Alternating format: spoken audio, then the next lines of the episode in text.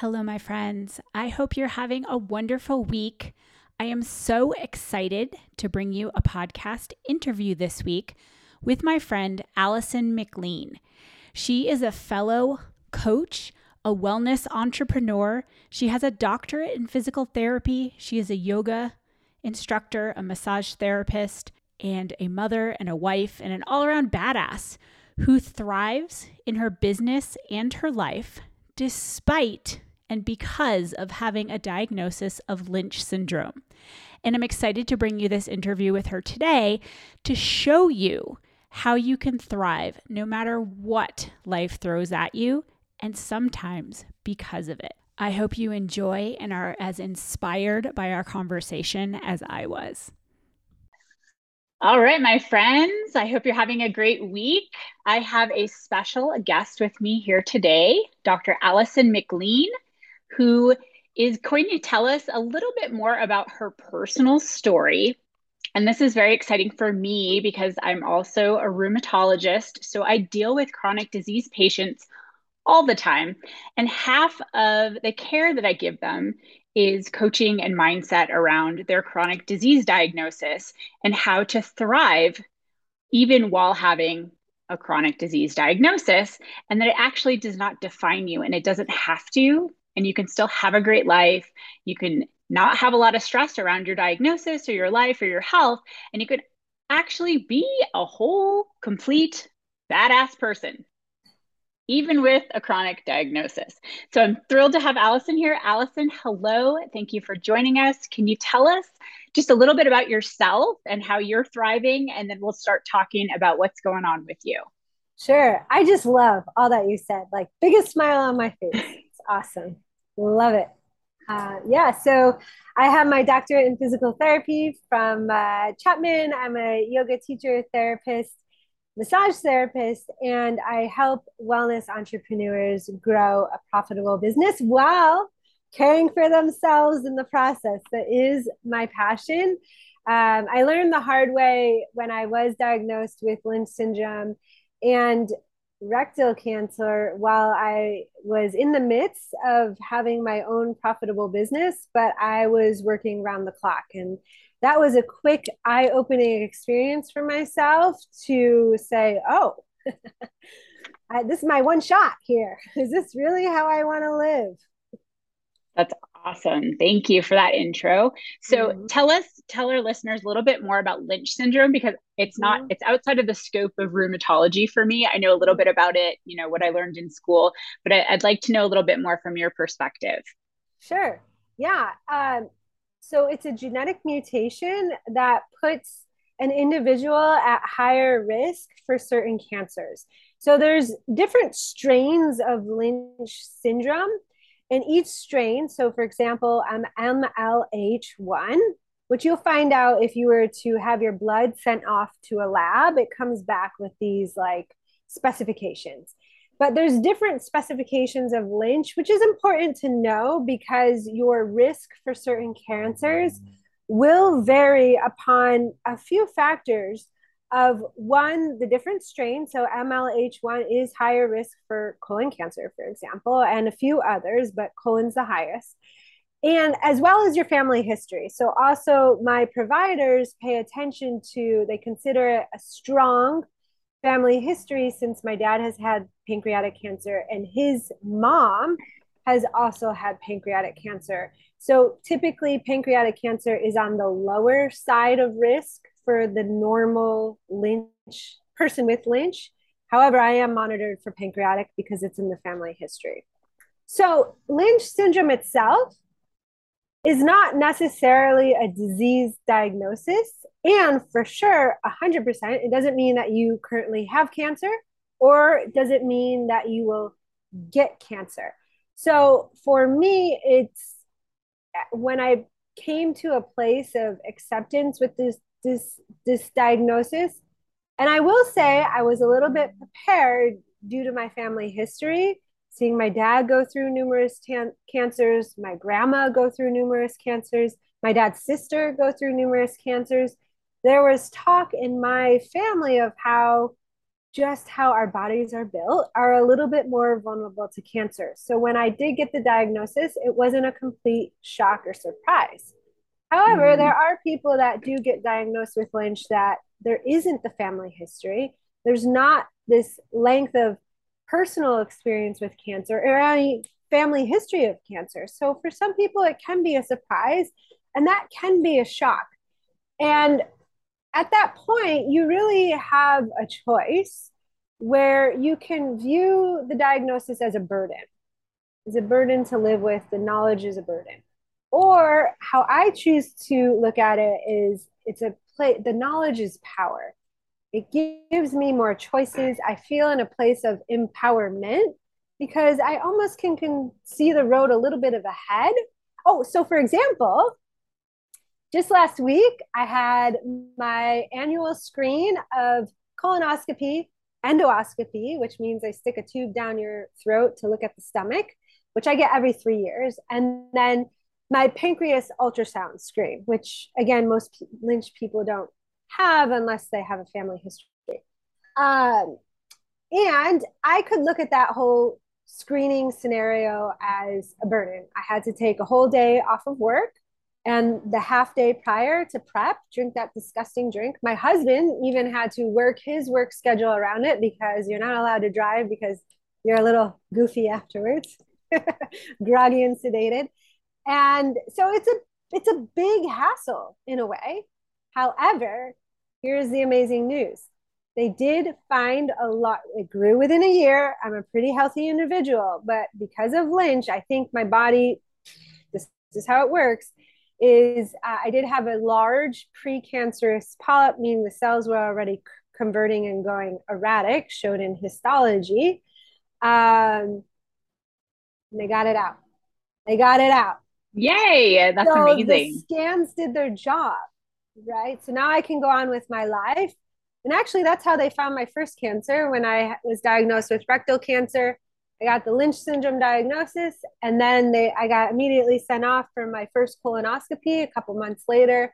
And it was in that first colonoscopy that they they um, detected uh, rectal cancer, and it was only stage one. So in both these scenarios, had these polyps had sat there, then they, well, for what, for for sure, the stage one would have, have just grown and become stage two, three, so forth till. Maybe I would have had symptoms, who knows? But regardless, the treatments would have been way more invasive.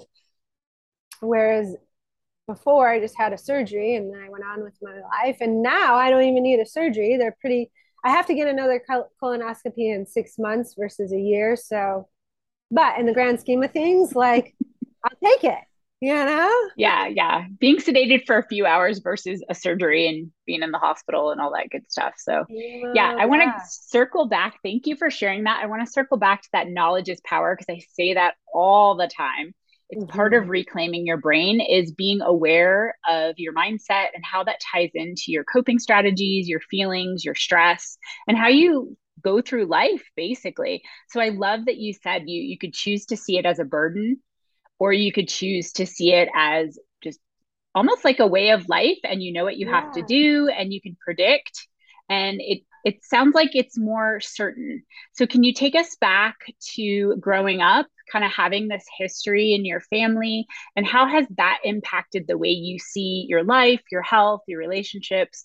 Has that, did it change after the cancer diagnosis, or was it kind of the same and on a continuum? And can you tell me a little bit more, more about that? Yeah, there's been shifts for sure. Shifts and changes. Uh, I, I do like to give credit to my grandma, who was an amazing woman. I mean, this woman rollerbladed after the Whipple surgery at age seventy-two with her, with her grandkids. So that's awesome. There's a picture we have of her that was in the newspaper of her running in the rain in Florida.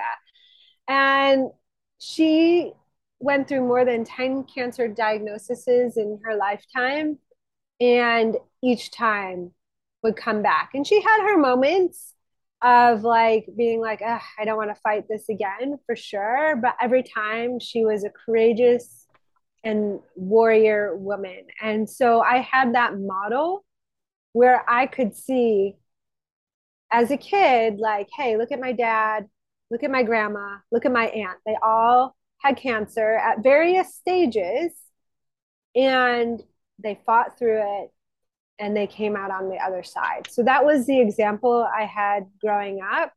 So I think when I did get my diagnosis, like that's the foundation I had to go from. Like I saw them go through it. I know I'll get through it.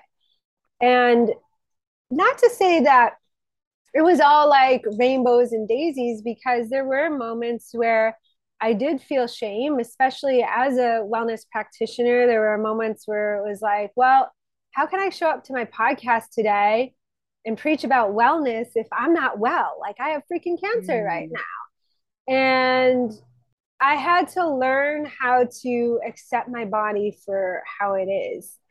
And mm. that's part of what I teach. And I think that's what you, you were saying, like you teach as well, is just wellness does, wellness and thriving does not mean perfection. As a human being, none of us are perfect. We all have something we're going through and experiencing, or I don't even, it, there's just so many examples of situations where we could either look at ourselves as not a whole human being, or we can say like every person on this planet is different in some way. And this is just like my difference. This is just me. It's just how my cells are built. Um, and I'm going to love that, that part of me. And I'll use this diagnosis to inform me to help make the best decisions possible at the time, meaning go, you know, knowing like, oh, okay, I'm going to decide to go to my screens. I don't have to go to my screens. There's people out there that skip their screens and they might like the reasons, and that's fine. But for me, like I'm deciding to go to my screens because it's a way that I have a little bit more control over possibly the future in, in this world of unknown and uncertainty and forever changing. Yes, I think that's important too with any kind of diagnosis, whether it's an acute diagnosis or chronic diagnosis, is you can either be in a victim stance, kind of helpless, and this is happening to me, or you can be, like you said, an owner and let it empower you. And then the components of really like that knowledge and seeking knowledge, but I've seen that go too far as well. Like some people yeah. just Google all the time and they stress yeah. themselves out. And it's also, like you said, loving and accepting yourself as is with whatever's going around and almost relaxing into it versus fighting against it. And it's, it's the acceptance of reality. And I know for me personally, and for a lot of my patients and my clients, if we're fighting with reality, we feel like if we're accepting it, we're saying we're okay with it and we agree with it. Uh-huh. Yeah. Um, and the self-love and the self-acceptance really is the component, I think, and I, I think you probably agree, because I know this is a big component of what you teach to your clients, is learning to accept ourselves, like you said, as is. We don't have to be perfect.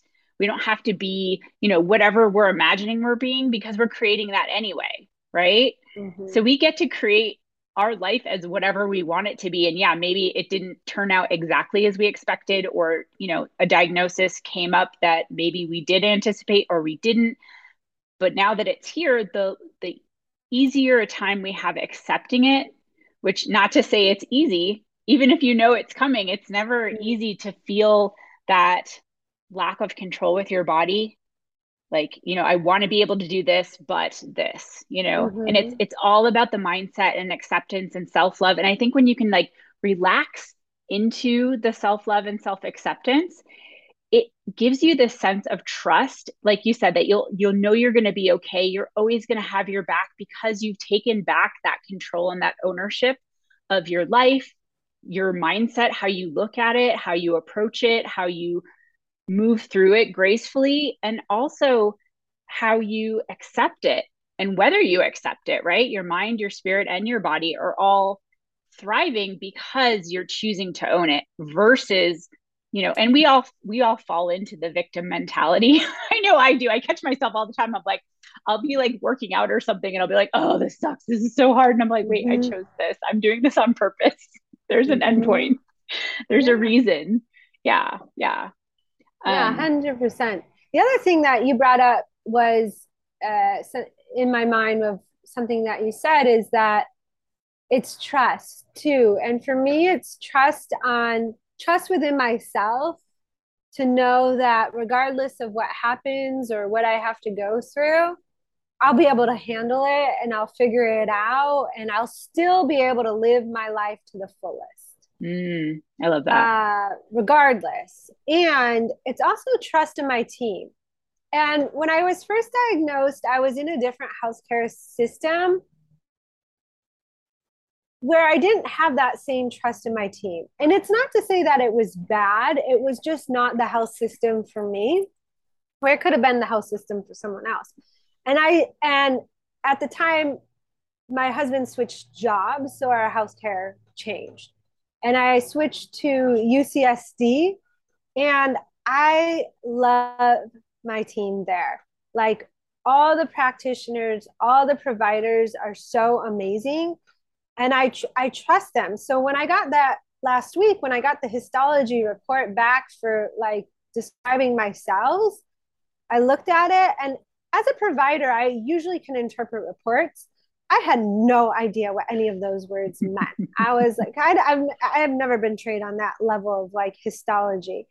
And I was like, at the moment, I'm like, okay, I can Google search this, you know, and run down that rabbit hole, which I started to do. But then I caught myself. I'm like, why? Like, I trust my team. I'm going to show up to, the, they're going to, and sure enough, like later that day, I got um, I, I, a message in the chart and it was like, hey, this is exactly what this means. This is what we're going to do. Like, da, da, da, da, da.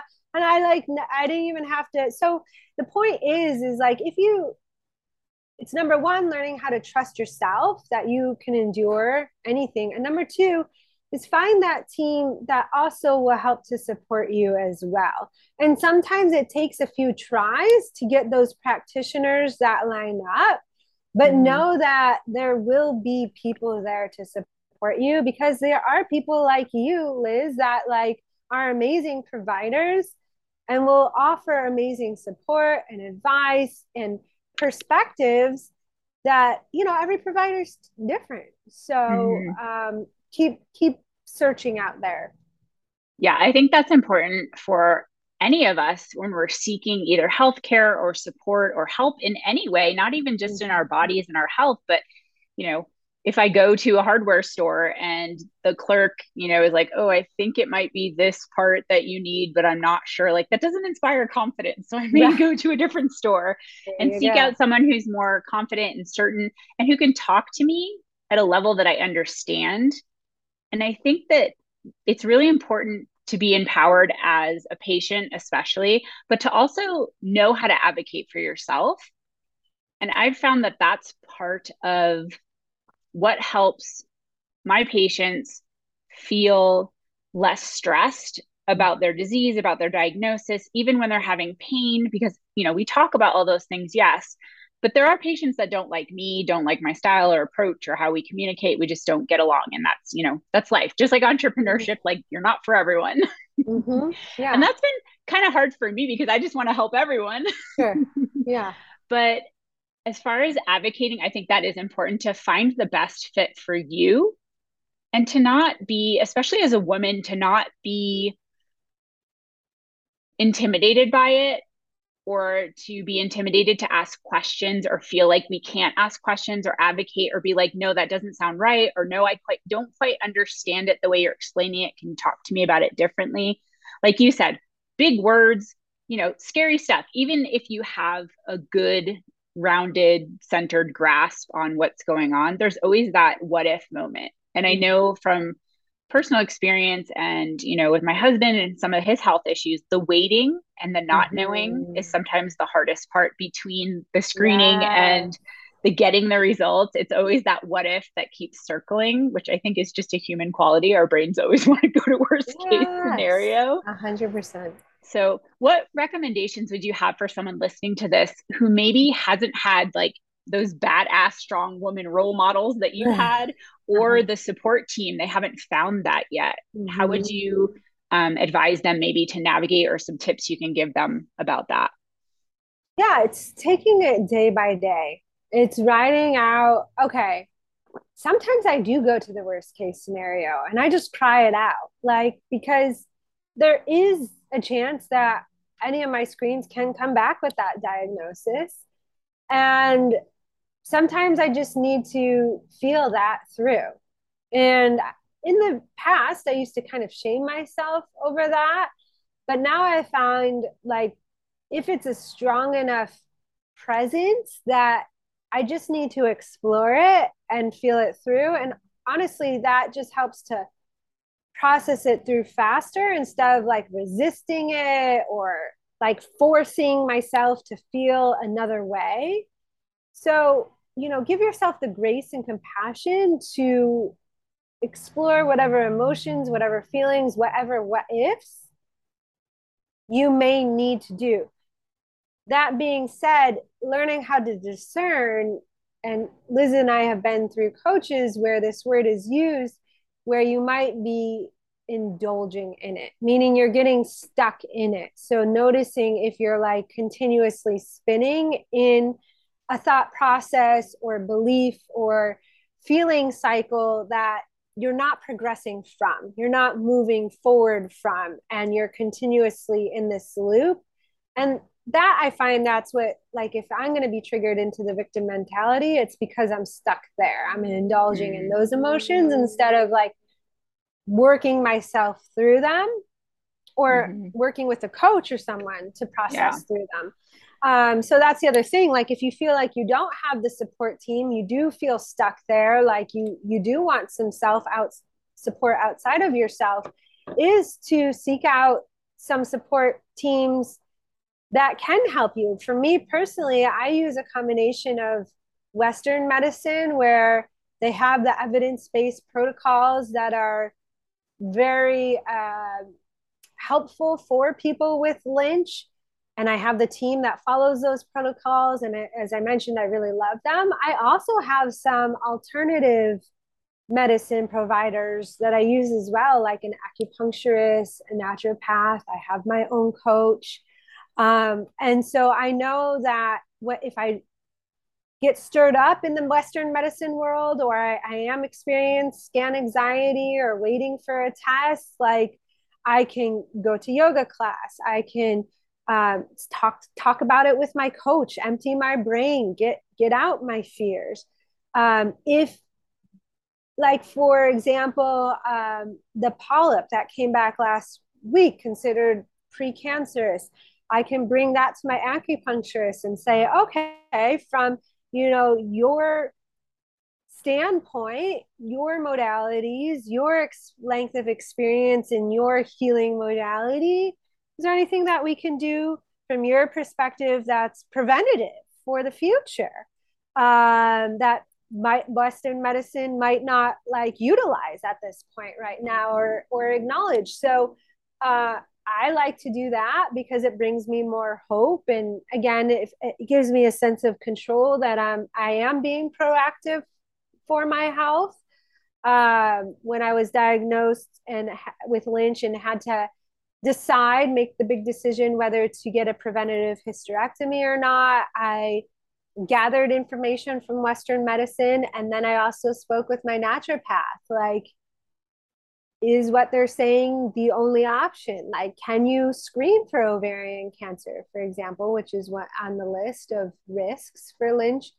And my naturopath at that time agreed, you know, she, and she still does, she agrees with, like, there are not great screening tools for ovarian cancer right now. So if you want to be completely preventative, hysterectomy is the answer, which surprised me, you know? But then also it gave me the confidence to make the best decision for myself. So I, I really seek out a team using a hybrid approach, because I like to hear all the different philosophies. But I know of people that thrive really well in only the Western medicine model. So you got to just do you. Yeah, I think that's important, is listening to yourself and what you feel is best, but also seeking out providers that are supportive of what you want. Because I've had patients who have had naturopaths for, say, rheumatoid arthritis, and then they wanted to come to me to explore more, more holistic and traditional treatments, and their naturopath fires them yeah. and says, like, I'm not going to see you. And I'm like, well, yeah. if if I'm a Western trained doctor, and granted, I do have some more holistic ideas, and we talk a lot about lifestyle and nutrition and stress and uh, movement mm-hmm. in my practice. However, there are some people that are just like, give me the pill and let me get on with my life. And I don't want to work on my diet. I don't want to work on this. But also, you know, seeking out the provider that will listen to you, I think, is the number one most important thing. Who listens to you, who hears you, who acknowledges what's important to you. And like you said, some people just want Western medicine. Some people just want a more Eastern or holistic approach, or a more natural approach. And I respect that. And I think mm-hmm. finding someone who respects you as a person first, before a, a diagnosis or before, you know, being a patient. Mm-hmm. Because yeah. we're treating, you know, I, I joke with my patients, but I'm like, we're treating people, not lab values here. yeah. Yeah, exactly. And yeah, it's, um, it, it's a give or take. Uh, I do find though with cancer, like if there is a cancer diagnosis, I highly recommend not to abandon Western medicine. I'll just say that.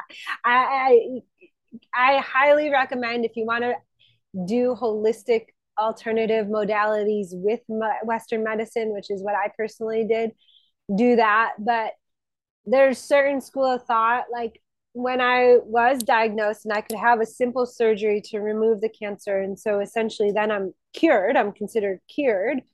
Uh, I was told to not get the surgery because it is invasive from certain people in the yoga world, and, and to just clean up my diet. And that blew my mind. Like, yeah. As, personally, for me as a mom, if I have a chance to cure it, I'm going to get it out instead of running the risk of having it grow and turn into stage four, where there isn't that choice will yeah. be taken away. Yeah. And I think it's one thing to have a belief and preach about it or to give advice, but it's also very different when it's you or someone you love.